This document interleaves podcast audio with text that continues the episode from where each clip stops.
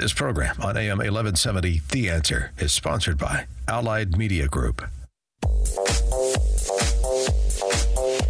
Welcome to the Andrea Kaye Show. She's blonde, five foot two, and 107 pounds of dynamite in a dress. Here she is, Andrea Kaye. Good evening to welcome to the Andrea Kaye Show. Glad to have you all here with me. So excited to share tonight with you because tonight is a huge, exciting night.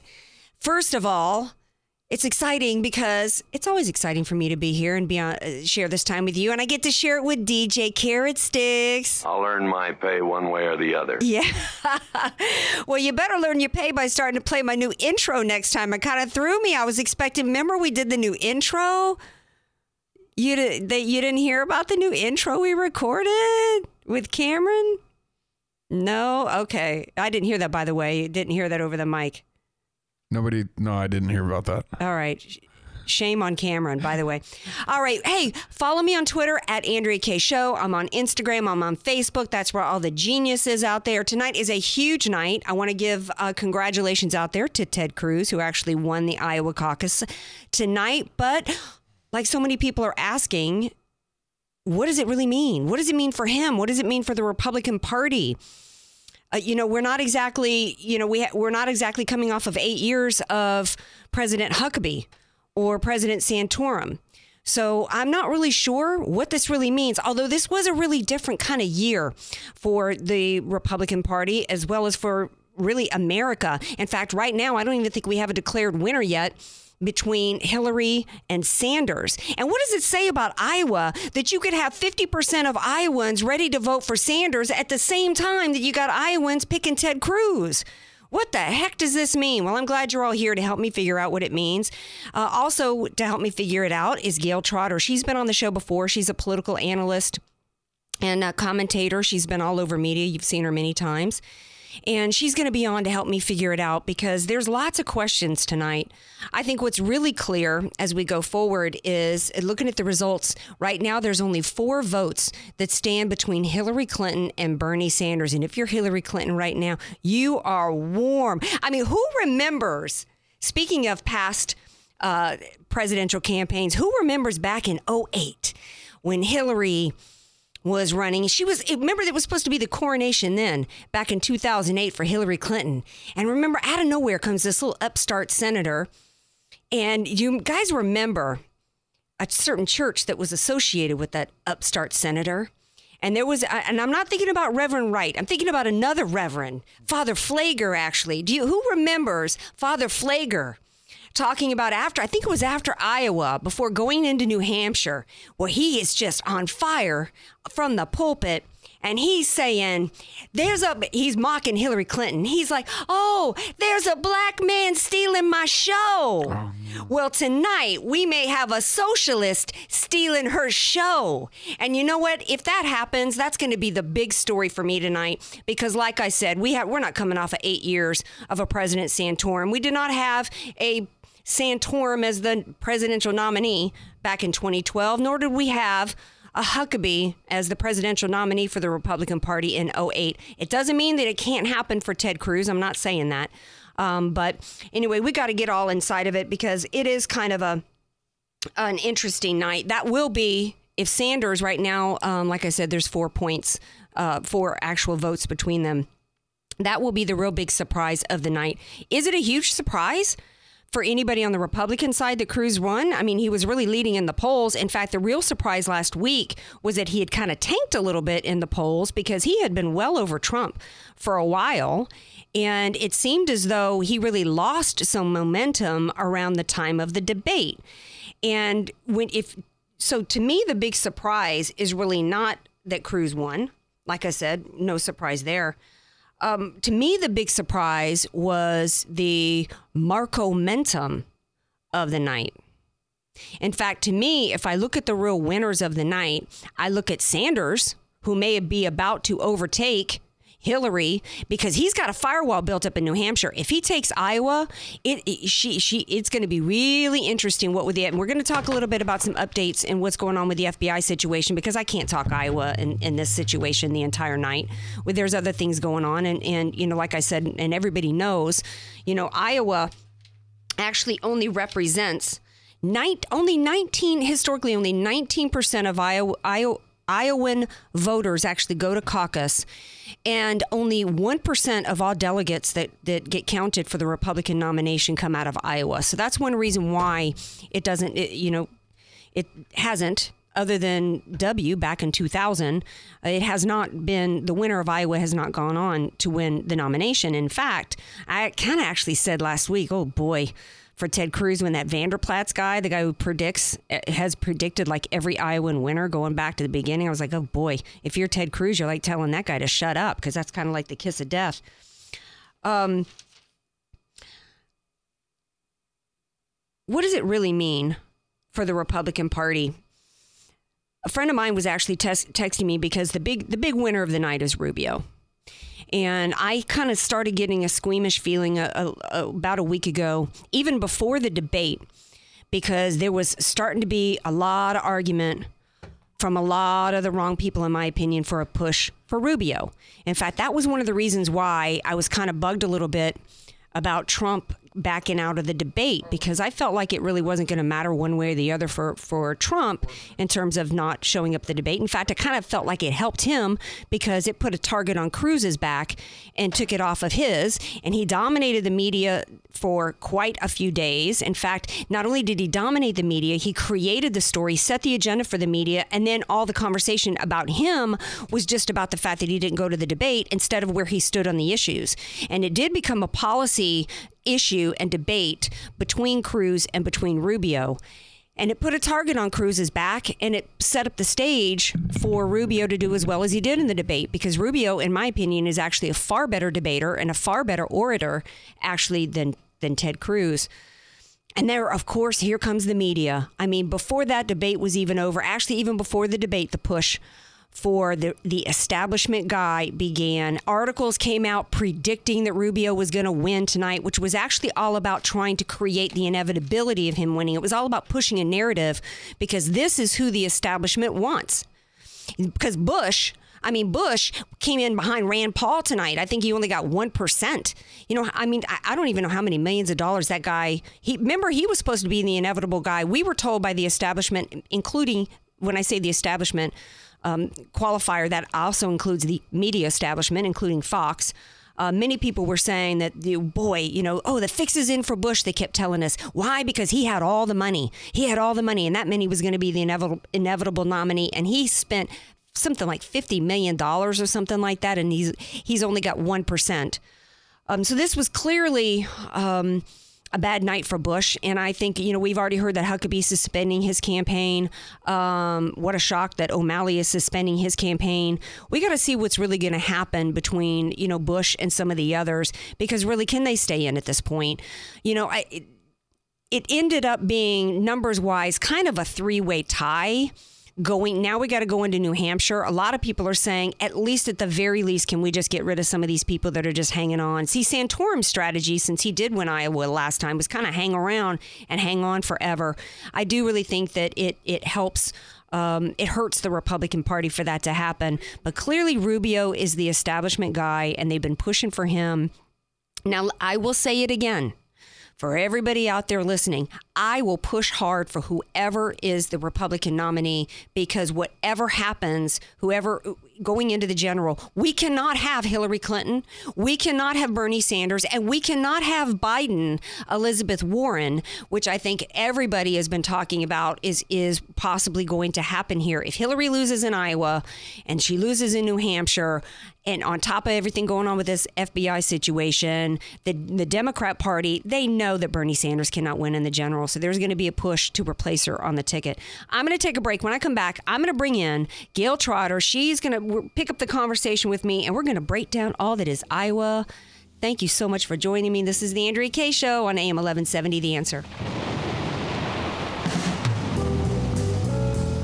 Be sure to follow Andrea Kaye on Twitter at Andrea Kaye Show and follow her on Facebook and like her fan page at Andrea Kaye, spelled K A Y E. Want to start living better, longer? Levita Compounding Pharmacy can help. Proudly improving the lives of over 10,000 patients, preparing personalized medications with the highest care, quality, and safety. Voted Union Tribune's best local pharmacy, Levita specializes in bioidentical hormones, prescription skincare, transdermal pain creams, and more. Let us help you find the path to living better longer. Visit us at levitarx.com or call 866 507 1990. I'm Nicole Donnelly, and for over 20 years, I've owned and managed Miramar Kitchen and Bath with one goal in mind to offer great service and great value. Just listen to what our customers are saying. Service was excellent. Easy process, start to finish. We are really happy with our new bathroom. We've already talked to them about redoing our kitchen. They have our complete trust. Call Miramar Kitchen and Bath, 858 271 8434, or visit my showroom, just one half block off Miramar Road on Commerce Avenue. Contractors license 657 333. Miramar Kitchen and Bath. Convenient, home-style recipes, and unique menu favorites. Sombrero, your place for San Diego-style Mexican food. Roll tacos, California burritos, and don't forget your salsa. Sombrero Mexican food. We get it too. You're listening to the Andrea Kaye Show on AM 1170, The Answer. Welcome back to the Andrea Kaye Show.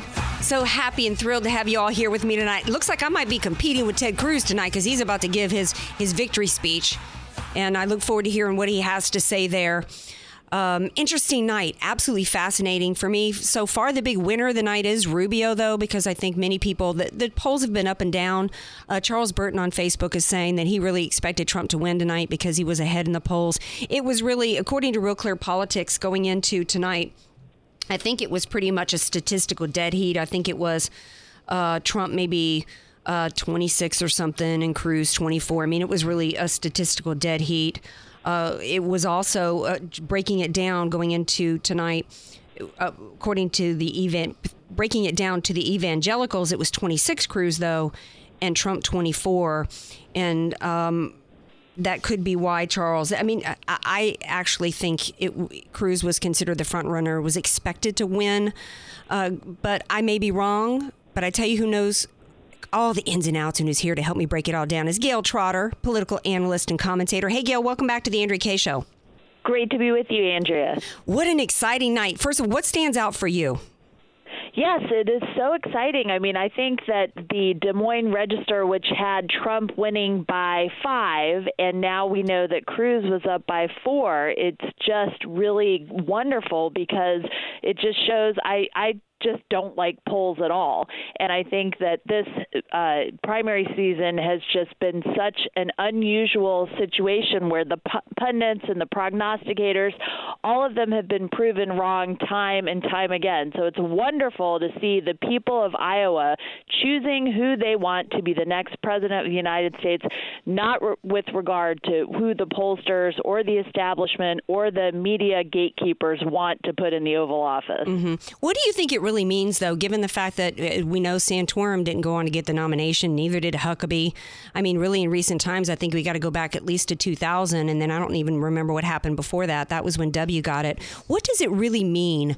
for Ted Cruz and for the rest of the candidates at this point? Is it really significant? I mean, I think they are, they're only one percent of the delegates, and only nineteen percent of Iowans even even go to caucus. Right. It's not. It's not a guarantee that you're going to uh, win the nomination, let alone win the Oval Office. But I think it does show in this really mixed up season that Cruz has a lot of support. Mm-hmm. That a lot of attacks from Donald Trump, they were unable to uh, basically foment rebellion among mm-hmm. Cruz's supporters. And I think that if you look at how Trump attacked Cruz, especially on the New York values, I, I thought it was very fascinating that Cruz really called Trump out on the New York values, and it seemed like in that last debate that that Trump had the perfect answer about mm-hmm. New York values, tying it back to 9/11 and how mm-hmm. everybody responded to that. And yet, I think that when they did the exit poll or the entrance polls on a lot of the caucus goers tonight, they said that Cruz represented their values more than Trump did. Right. What I also found interesting about, and I don't remember if this was entrance or exit polls, but of those, and this was at one of the largest uh, precincts, it, of those that were most unhappy with how government was run, which was like 92% of them, the, of the caucus goers, 2% more said that they were for Cruz over Trump, which I thought was interesting because he Cruz, uh, Trump was supposed to get the anger vote. I thought that was very interesting with the with the entrance voters. I was also really in it, in terms of attacking, I really kind of would have thought that Cruz would have had an even bigger victory. I kind of think, and I could be wrong, that when Trump decided to not go to the debate, it put more of a target on Cruz's back, and Rubio was Yes. able to land some punches. And I think that's one reason why, for me, the big winner tonight was Rubio, because he far exceeded expectations. It's ended up kind of being like a three-way tie. Um, to me, he's he's the clear winner tonight. In fact, what I found really interesting was of the undecideds um, 40 something percent, I think, uh, went tonight, or maybe 38 percent were undecided. Um, they uh, broke more for Rubio than they did for anybody. How do you how do you account for that? Right, and you know Rubio and Carson were neck and neck in the run-up to tonight on who was going to get for uh, third place. I mean, Carson was really hoping that his strong connection with the evangelical base in Iowa would carry him to the third place spot, but Rubio obviously had a much stronger ground game than Carson did, and I think you're right. I think in some respects Rubio is the big winner here because he was, you know, really painted into a corner as the establishment candidate, and he's been battling it out for that position. And the fact that, I mean, you could see it watching his uh, speech after the results were announced, where he was just grinning from ear to ear, and that is certainly a strength of his. Yeah, in fact, I think he's, you know, for all of Cruz's brilliance, and he's such an amazing litigator. Um, I actually think I saw a commercial that's that's running here in San Diego where Rubio ends it uh, saying that um, something to the effect of "I owe a debt to America that I can never repay," and it was the it was so heartfelt. It was so uh, to me. He's he's the the great orator and debater of the group, and I, I find. Um, his surge, I, I think he really held his own against some attacks about his flip flopping. He's so agile when he's when he's kind of you know being backed into a corner on on immigration and some things. So to, it'll be. Int- what are your thoughts going into New Hampshire because he is clearly the establishment guy. Which I find interesting that so many, when you've got the entrance polls saying that 51% are looking for a political outsider, but then the undecideds break for Rubio, who's the insider in the establishment. I kind of, you know, it's kind of a little schizophrenic. And going into New Hampshire, that's where Rubio is going to face some establishment types. That's where Christie has been working it hard. Yes. K- and Kasich has been burning it up in New Hampshire. So, you know, really, what's going to happen with Rubio and the establishment when when it comes to New Hampshire? Right, and Kasich, Governor Kasich, as you know, just is at 2% in Iowa. So his play that I have from inside people in his com- campaign, it's all New Hampshire. It's New Hampshire for him or bust. I mean, he is really hoping for a very strong showing. And I think Cruz is at a big disadvantage in New Hampshire because a lot of the themes that are the big part of his campaign do not resonate well in New Hampshire.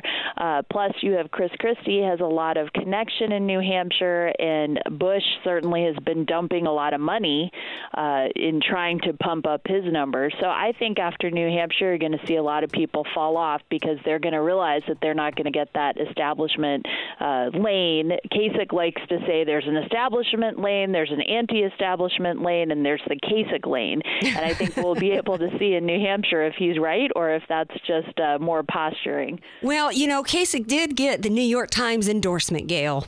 Oh yes, and he's so proud of it. I do have to tell. I, I have to say, I was watching him talk on uh, one of the Sunday shows, and he was talking about his daughter was screaming, and he ran out and asked her what was wrong, and she said, "Dad, you got endorsed by the New York Times. That's so cool." And Kasich said, "That's so great when you can make your teenage daughter think something you did is cool." And I went, "Oh, that is cool," but then I had to remind myself, "No, wait, it's the New York Times." exactly.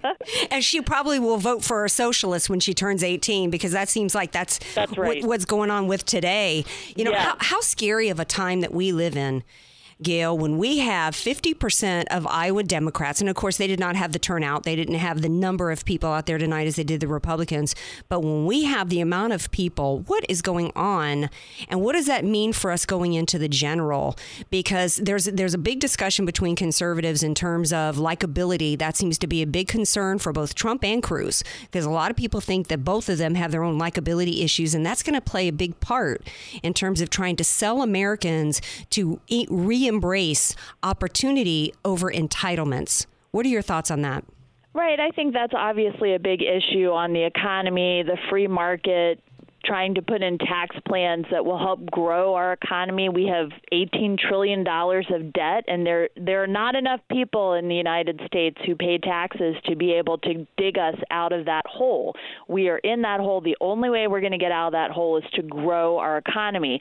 So the the uh, candidate who offers the best plan to grow the economy, I think will really capture those voters who are interested and concerned about that. But I think the real issue for this presidential campaign comes back to national security. Mm-hmm. And sometimes likability is not as big a factor when we're thinking about which candidate is going to promise to keep us safe from the threats that we have going on around the world and even brought back to our own country. We have open investigations in terrorism in all 50 states. We have mm-hmm. Jim Comey saying that they can't possibly vet refugees coming in here right now. So I think that that's a big strength that Trump and Cruz both have because mm-hmm. they have been hammering that issue home over and over again. Right. If you're just tuning in, this is the Andrea Kaye Show on AM 1170 KCBQ, and we're talking to Gail Trotter, political analyst and commentator. Um, a lot of people said that tonight was really a test for the new model of politician and presidential candidate, and that is was Trump's model, which was the antithesis of Bush, because Bush was all about the big fundraising and amassing the big war chest, and that was supposedly going to be what was going to propel him to inevitability. And on top of that being the traditional model, there was also the model of the retail politician just going around shaking hands, um, never turning down a debate. You know, Trump is basically self funded, he's flying in on his big fat jet, you know, giving a couple speeches, he's leaving. So some people are like, he loses tonight and you know um, it, then it's just, you know, we got to get back to politics as usual. And I'm saying not so fast. I'm saying when, you know, to me, I love this model of a politician. This is somebody to me who, whether, no matter where you think of, of Trump on the policies and where he stands and whether or not he's really a liberal or any of that, I love the fact, Gail, that we have a guy, and whether or not you think he inherited a silver spoon, you know, he re- he truly did whatever he inherited. His success after that point was on him. This was a man who embraced the free market capitalist system, worked it worked it to the bone to get everything he could uh, get out of the bone marrow, and then eh, understands it, it loves it and appreciates it so much that he was willing to, after being successful personally and professionally, to then decide to go in, into politics instead of somebody who comes out of law school, decides to run for local city council, and then spend the next forty years in government working his way up the food chain. I oh, love let's this. Not pick on lawyers, you well, know, because I'm a lawyer, so we got to be careful with that. That's getting to meddling.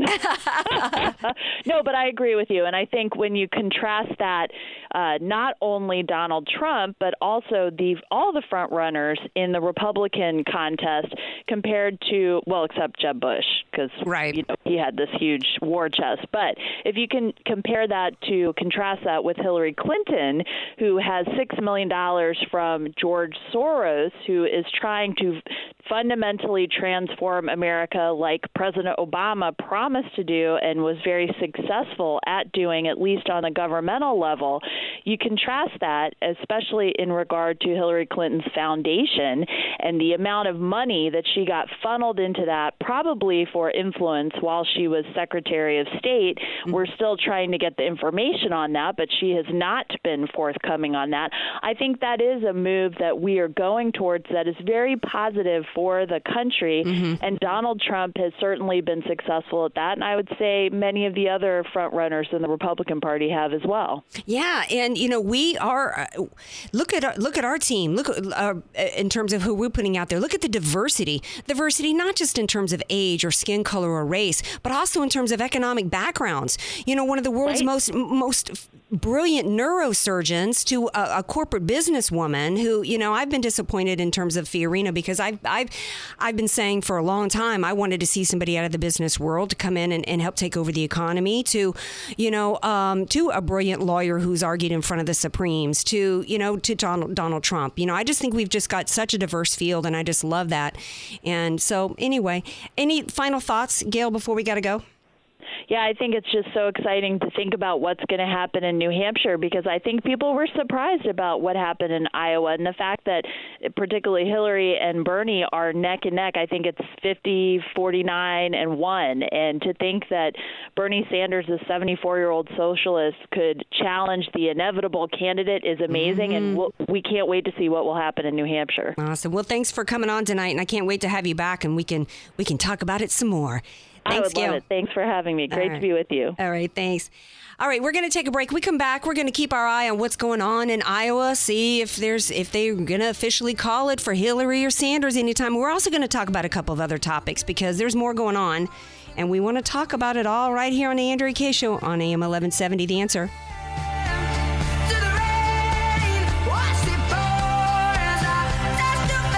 Want more Andrea Kaye? Follow her on Twitter at Andrea Kaye Show and like her Facebook page at Andrea Kaye, spelled K A Y E. Convenient, home-style recipes, and unique menu favorites. Sombrero, your place for San Diego-style Mexican food. Roll tacos, California burritos, and don't forget your salsa. Sombrero Mexican food. We get it too. Do you struggle with the day to day management of your business? Proteus takes the pain out of the business process management by providing you a complete system for efficiency, automation, continuity. Proteus is a business solution that wraps itself around your business and grows with you. Gone are the days of multiple programs and systems for sales, inventory, customer management, and financial reporting. Proteus serves your business every day, all day, and revolutionizes the way you do business. Visit us today to see how Proteus can assist you online at www.proteuserp.com or call today 877 749 3533.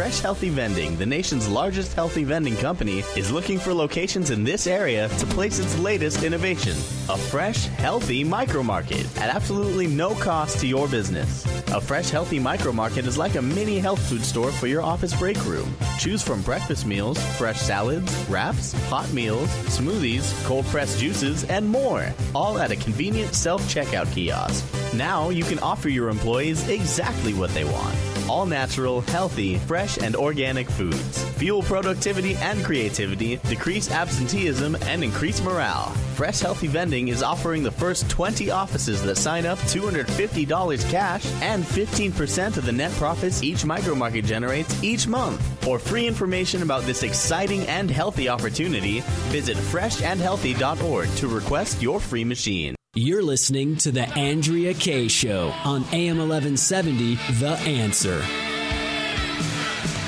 Welcome back to the Andrea Kaye Show. Thanks for being with me tonight on this very exciting night in Iowa. When I started the show, Hillary Clinton was at 50%, Bernie was at 40 at 50. Now we've got it at 50 Hillary, 49 Bernie. That's still not a great night for Hill because you know she she's just really as the inevitable you know the coronated queen the grand Alin- Alinsky dame she really thought she was going to be walking into the nomination. Um, i'm not really sure if any of it has to do i know that inside some of the polls in Iowa that honesty and integrity supposedly meant a lot to the Iowa, voters. If so, I'm not really sure why in the world any of them could vote for Bernie Sanders because there's no honesty in the pitch for socialism. It has destroyed every every system, every com- uh, every country that tried to implement it, every nation has been destroyed by that. So there's no honesty there. But see, they don't know that because the left has taken over the education system as well as you know the entertainment industry and the media. So you know they're they're believing the bumper sticker platitudes of you know taxing people at ninety percent and it's and then taking money from somebody like a Trump who's earned it and worked hard for it and giving it to somebody who who didn't bother to even graduate high school, that that's somehow going to better a nation when you do that. There's no honesty there. Um, I I'm not really sure that the honesty and integrity uh, had anything to do with it. Um, because how could Hillary Clinton even even be continuing to run for president if anybody in the Democrat Party cared about honesty, cared about integrity, cared about legality? There's more information coming out every day about about Hillary Clinton, and I'm wondering tonight. I've got the sound off. I can see Ted Cruz up there um, giving his speech, but I haven't heard any of them. I, and I didn't hear a whole lot of the final pitches from anybody in Iowa. But did any of them? I'm, I'm going to ask my peeps out there if they could do a little research for me. Uh, Timothy Charles. Let me see who's out there um, on Facebook, Mark Schofield. If any any of you guys, let me know if anybody from the Republican side mentioned Hillary Clinton and the latest that's come out from these emails, because there's absolutely no excuse for why a former Department of State IG came out and said they all that the State Department is absolutely lying when they all have said that they did not know from the get go that Hillary Clinton had set up a private server, in spite of the fact that she actually signed a 2009 non disclosure agreement, which acknowledged, quote, that markings are irrelevant, undercutting her central explanation. It, quote, classified information is marked or unmarked, including oral communications. We now know that thousands of classified emails were on her server.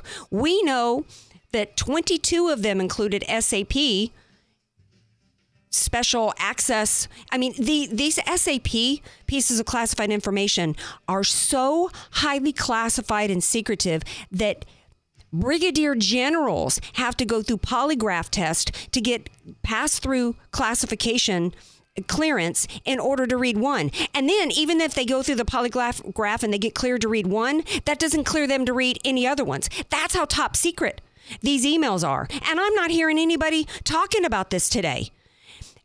According to this article on Fox News by Catherine Herridge, who's probably got to have her own security uh, to keep from, from reporting, and I quote, it included these recent rounds are so so high in operational intelligence that they revealed they jeopardized sources, methods, and lives. This is information that gives names of sources, for example, gives their locations. I mean, we're we're talking about literally people's uh, operatives' lives being at risk here. Now, remember the hysteria over Valerie Plame? Who was supposedly outed by oh. Scooter Libby, who did six months, and he wasn't even the one who outed her. It was the Deputy Secretary of, of State, Richard Armitage, or whatever his name was. I mean, a movie was made out of it. There was so much hysteria. And the most covert thing that woman probably did was trying to go into a plastic surgeon's office to get Botox and have nobody know. But but Hillary Clinton can have the location. I mean, on a on a such highly secretive information that, in fact, according to this article, they have had to go in. I guess the intelligence community has had to go in and do some kind of special um, because they because it has already been classified as a potential breach. They've had to go in and do other uh, methods to try to somehow um, get the information and then try to secure it, re-secure it because it's there's already been a breach. She's already violated the Espionage Act. Espionage Act. In fact, there are 13 federal laws that she has potentially violated. 13. And I have not heard, I didn't hear it in the debate Thursday night. I have not heard enough from any Republican about this. that every one of them should have been saying tonight, how in the world can can that woman be running for president? And what is she going to do if she get if she gets the nomination and then gets indicted? There, it should be an automatic disqualifier that you're if you're under federal uh, uh an investigation by the FBI or and or how about this? You don't even have to be under FBI investigation. You signed a, a document as Secretary of State that you would protect classified information, whether or not it was marked. You didn't. In fact, you promised that if it came, because now her argument is her argument's changed. It's changed from I didn't have any on my server to they weren't marked to I wasn't the one who did it, was my underlings. Then it was, well, I didn't actually pull it off of the private server. It just kind of showed up in my email. None of those are excuses for the Espionage Act. The very fact that it was on her server, and and even if even if it showed up into a private even if she got this classified information by accident on a on the government secured system, she was still supposed to report it. There's absolutely no excuse for anything that she did. The woman should have already been, the Republican Party, who has control of both houses, should have already, just from Benghazi, asked for a special prosecutor to bring her to justice. This is an absolute outrage. And I want to hear more about it from the Republican Party. I tell you something else I'm not hearing anything about, and this was uh, I was requested by um, my buddy Peggy to do this story. Do you guys remember when, if you're just tuning in, by the way, this is the Andrea Kaye Show on AM 1170, The Answer. Oh, it looks like it's back to 50 50 with Hillary and Bernie. Eyes on Iowa still. Um, was it last week, DJ Carrot Sticks, when we had the hoax at Balboa Hospital? I didn't realize it was a hoax. I thought it was just a false uh, call. Well, you know, actually, it's funny you should say that because have we heard anything else about it? No, not at all. See, heard any other follow up? Nope. Seven agencies seven agent I didn't even know there was seven agencies. I didn't know there was that many different law enforcement agencies. Seven of them all ended up en masse at Balboa Naval Hospital. I don't think they call it Balboa Naval Hospital anymore. I don't know what they call it, but you know these military names uh, stick around. Balboa Naval Hospital, where I've been many times with Mama to pick up prescriptions and get all kinds of medical service done because you know Mama's a retired you know military gal. Um, seven first responder agencies go there because uh, supposedly there were, was reports of shots fired. Well, this goes on for hours. I'm fielding calls from people. I'm hysterical because a friend of mine, his husband's a doctor there. You know, this is just really, you know, scary. Come to find out, nobody heard any three shots. Never heard if they tracked down whoever made that call because when I call, anybody calls the police department, they see who's on the caller ID. They know who made that call. And even if you say you want to, you don't want to give your name, they know exactly who makes the calls. It's on their caller ID. If you have caller ID, don't you think the 911 system has caller ID? They know who made that call. We haven't heard a bit about it. Meanwhile, at the same time that was going on, and I'm not connecting any dots, I'm just telling you the same time that was going on, there was the standoff and the death of Leroy or Lavoy Finicum in Oregon. Mm. In fact, I didn't connect those dots. A friend of mine did.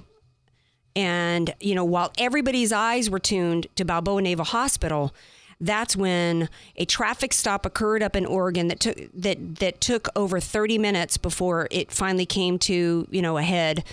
And at the end of that traffic stop and confrontation, we had Lavoy Finicum um, dead. Now, to refresh everybody's memory about what went on in Oregon, what happened was we had these ranchers up there who had been given a lease by the government for them to use for their ranch, which really begs the question why do we have so much, you know, federal? We've got the federal government taking more and more and more land away from its citizens and then giving them leases. So we've got these ranchers up there that have leased this property. And as been the case many times in the past, you've got to anybody who's ever seen, you know, um, the Pioneer Woman on Food Channel knows here they're ranchers. You've got to light fires. You've got to you've got to get rid of the brush and burn it off so that new foliage can can occur. And it, and they do it in different stages depending on where the cattle are. And then once there's new foliage, then their cattle has a new area to graze. I mean, this is just what ranchers do. And when there is a fire, they act as their own firemen and they put it out. They even have fire trucks and everything. This is managing their land, and they have a lease to do this. So, as been the case as many times, they lit, you know, they, they got they lit a fire and when it actually on their land when it actually went encroached a little bit into the federal land they put the fire out no harm no foul this is something that's happened many times they ended up getting uh, arrested for arson and getting convicted in walks Ammon Bundy and others and um, it ends up with Lavoy Finicum ending up shot. I don't know. I watched the 29 minute altercation. I have no idea why they pulled these people over. I didn't see any crime being committed.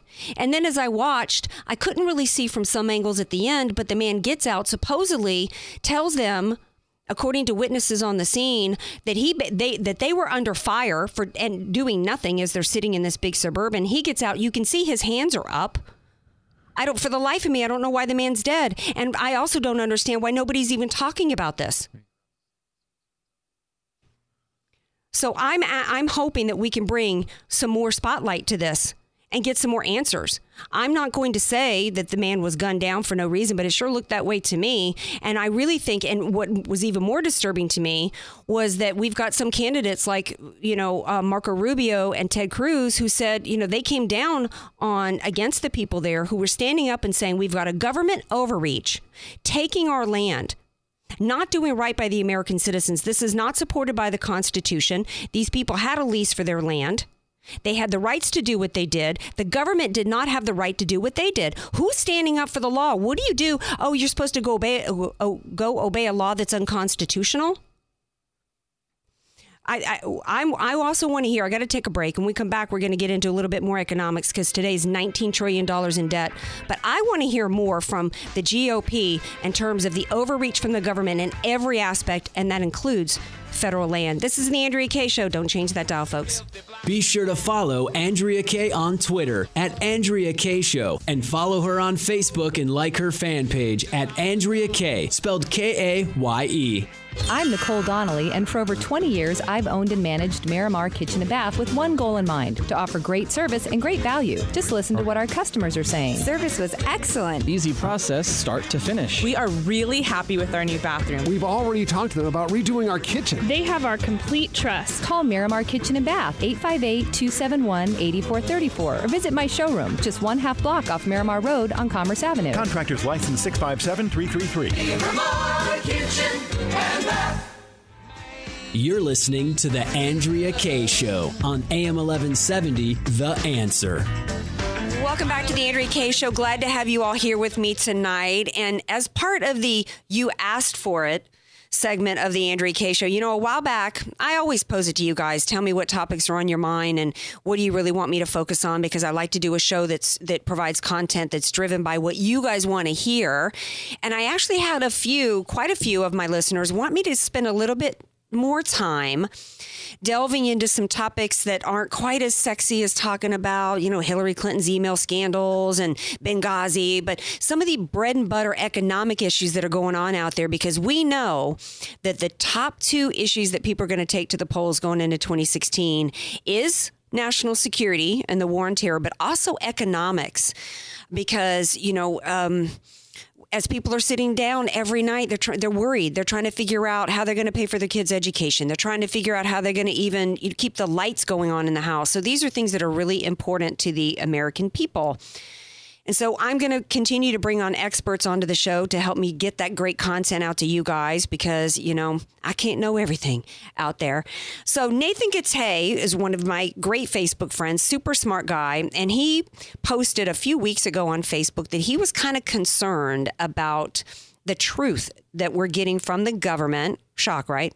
We're not necessarily getting all the truth, particularly in regards to economics from the government. But he was concerned specific to the real estate industry because he's saying that for the past 10 years, the government's been dishonest with us about the real estate industry. And I say they've been dishonest going back for decades and decades because if you look at the housing bubble that we had that ended up bursting in, in 2008, and I've talked about this on the show, I've talked about the decades of various types of legislations and policies that have involved both parties that led to that housing bubble. They weren't honest with us throughout throughout all that. You know, basically it was about the the, the entitlement mindset that everybody should have a right to own a home. And so there was different machinations and policies to fulfill that, which led to all these loans that people, you know, couldn't afford to pay. And you know the whole story there real estate is one of the top leading economic indicators for us. And so th- there's lots of reasons why both parties might not want to be honest with us about the state of the real estate market. And, and real estate is so critical because that's where the American dream lies for many people, the dream of home ownership. That's where people can often, you know, build up equity and build up financial security, maybe for themselves in, in, their senior years as well as for their children. So I look at the that as being such a integral piece of the fabric for America. But real estate ain't my industry, it ain't my game. So I am pleased to bring on the Andrea Kaye Show uh, tonight, Vincent Vince Scuncio, who really is kind of interesting in terms of his specialty in the real estate market. And you can go to his website, vincescuncio.com, to learn more about him and what he does. Vince, thanks for coming on the Andrea Kaye Show tonight. Yeah, I appreciate you having me on. Yeah. Pleasure. Long intro to lead up to tee up to your segment, probably as long as you're going to be on. But I really wanted to give a framework because, you know, most of us, we want to own a home. It's part of the American dream, but we don't, we, we look to experts like yourself to help us find the, the, the right product or the right house. You specifically, you don't do listings for everybody. That's not really what no. you do necessarily. And people can learn more about what you do. We'll touch on that in the end. But what is the state of, of real estate right now? This is an incredibly critical piece of the economic pie for the American people. Nathan says we're being lied to. He says real estate starts are not as good as they were. He says the housing industry, we are approaching another bubble, he says, according to what the truth is out there. Do you agree with Nathan? Where are you at? Um, I agree on the big picture as far as nationally. Um, obviously, the, the current um, regime, or whatever you can call it, the current uh, party in power, has a vested interest in making everything look wonderful for the, you know, in hopes that Hillary gets elected or whatever. No one wants to come and drop big bad news that yeah, housing isn't where it needs to be. California, in large, though, as far as or specifically, I should say, um, housing starts are up. You know, okay. from Northern California all the way down to Southern California, the the big builders are coming back, and I always look at it like this: is that the big builders have economists and people that their job is to to not look at what's happening next year, but what's happening out 10 years. Right. Because it could take five, 10 years to develop a piece of property to where you have new starts. So the fact that the builders are just now starting to develop that land means that yeah, their economists and everyone were saying, you know what, I don't think it's a good time yet, but they're looking forward saying, you know, I think the next couple years are going to be good, which is mm-hmm. how long it will take to from breaking dirt to closing the transaction. Okay. So, kind of a mixed bag then basically I'm getting from you. Is it basically we're not you know, it's starts are up a little bit, but we don't really know. Well, real estate is a, is a, a, a very, you know, locational specific, right? What's happening in San Diego is not what's happening in Eureka County and what's happening back in Detroit or whatever. So, you really have to look at, you know, which is kind of the reason why you want to have local experts is because what's happening in San Diego actually San Diego leads the nation. So what happens here, the rest of the nation follows, and that's mm-hmm. key to know is that housing starts are actually up in San Diego County from last mm-hmm. year to mm-hmm. this year and going forward, which means the rest of the nation's always lags us and has lagged us uh, statistically and historically for 50 something years. Right. So if we're coming out of the market now, just now, which we are, mm-hmm.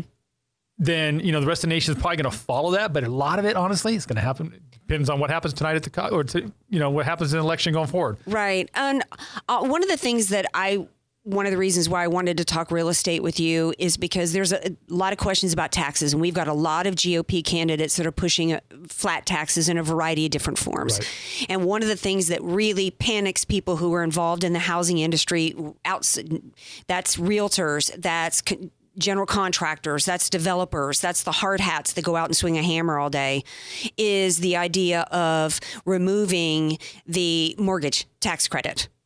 And so, what I would say out there is what I'm looking for is. A, um, lower taxes on businesses and make it easier. I think we need to have more people have the skin in the game. People who aren't paying taxes right now need to have pay a little bit of something. But I'm really opposed to a flat tax that involves completely removing every tax credit, and that includes the mortgage tax credit, because I think that's just going to completely cripple the real estate industry, whether it's here or anywhere else. Yeah, but I, I agree with you, but I think that that crippling would be short term. I mean, keep you in do? mind that, well, keep in mind the tax credit hasn't been around since the founding fathers, right? I mean, that's a okay. relatively new, and I don't know the year it was implemented, but that's a relatively new development in the tax code. Okay. Right? So you know, a lot of people don't they they're not buying a home because oh I get a, a write off. They're buying a home because they want to buy a home. Mm-hmm. Where that's going to really hamstring or really hurt the the overall picture is, is the um, investors that are getting those write offs. They're getting that depreciation, everything gotcha. like that. But the homeowner like the house I bought, I didn't buy a home because, oh, if I buy this home, I'm going to get this tax deduction. I bought it because I don't like paying rent. I have a house that I can do whatever I want to. And the benefit is I get to write off the interest of it. Okay. You know what I'm saying? So, yeah, it would suck. Um, but you won't be able to write off that interest though going forward on a flat tax. But I still buy a home. You would still buy. I home. would still buy a home now, and and most people that are buying homes are not buying. That's kind of an added benefit, right?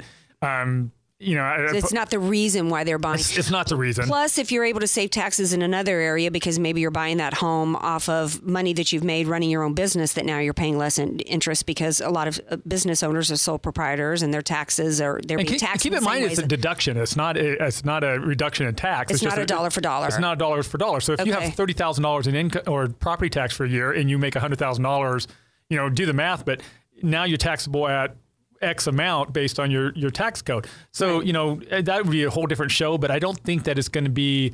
It's not going to destroy the housing market in at least not in California.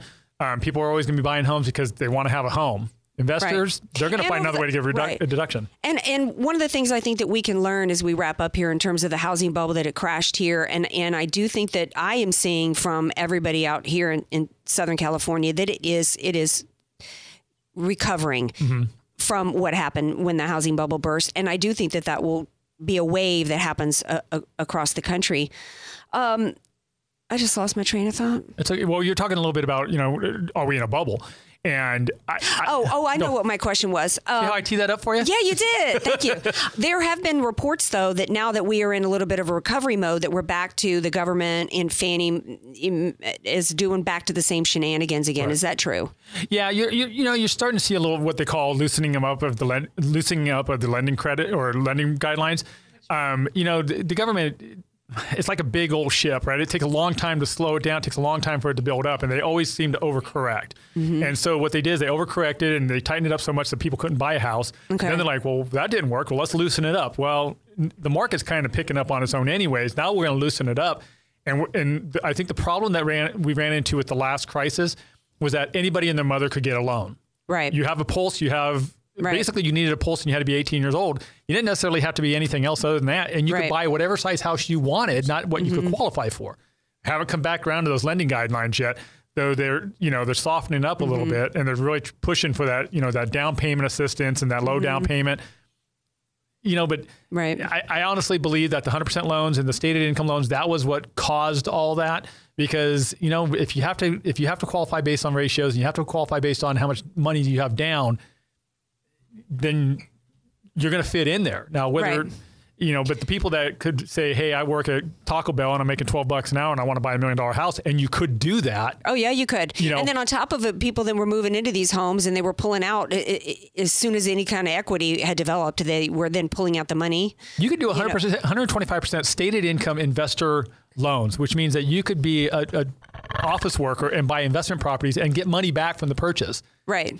Yeah. You know, come on. I mean, how long is that going to last? Yeah. So then we overcorrected. Now we're back, kind of get some common sense to it. And um, I guess my message to people would be One that I, am feeling good about real estate going forward. I think it's, and I always think it's a good investment. Yeah. You know, it's kind of like that old saying, buy land, they're not making it anymore. I mean, I think that the, the lesson for me is, which is what I think my, my, before I lost my train of thought was, if, if you can hold on to it, kind of like stocks, if you're trying to buy it thinking your, your plan is to flip it in a year and take, and take a big, you know, profit off of it, probably not the way to go wherever you are, right. whether it's San Diego or beyond. But if you can hold on to it, you can pretty much ride out. You know what the bubbles and the ups and the downs. How can people get more information about you, Vince? You know, give me a call at 760-637-7094. That's my cell phone number. I answer it pretty much all the time. Um, you can also go to my website www.vincescuncio.com. Yeah, and what you what Vince does is he kind of works directly with attorneys and really helps in the division of of assets in regards to family law issues like divorce. So very highly specialized, and you don't get to that kind of specialty without really understanding the entire market and how it plays out in, in into everybody's lives and their pocketbooks. Thanks for being here, Vince. A pleasure. Thanks for having me on. Okay. Oh boy, we trying to cover a lot of topics here tonight on the Andrea Kaye Show on the night of the Iowa caucuses. Um, trying to make sure that I've got all the content that you guys are looking for here on the Andrea Kaye Show, and um, so keep telling me what's important to you here on the show and the topics that you want. It was actually Nathan Gattay who sent me a really long list of questions that he had for the real estate market. And so I, I wanted to provide that content for him and for our local listeners in San Diego. Tomorrow's Andrea Kaye show, we're going to be picking it up. It's the Dems. It's too close to call in the caucus race. There's a socialist stealing her show in Iowa. I am happy that the re- results of tonight's Iowa caucus is I'm hoping it's a good sign for conservatives, actually. that we had these results tonight. I, I'm hoping that that means that we're going to go into New Hampshire and it's going to be the end of Chris Christie. It's going to be the end of Kasich and all the rest of the and and and Bush. And I hope we're going to end up with a conservative on the ballot in the general election. Hey, join me tomorrow night right here, 8 p.m. Pacific time on AM 1170 The Answer. Follow me on Twitter at Andrea Kaye Show. Follow me on Facebook and go to my website, AndreaKayeShow.com. Lots of ways for you to engage me. Thanks for being here with me tonight. Love you all. Have a great night. The Andrea Kaye Show on AM 1170 The Answer is sponsored by Andrea Kaye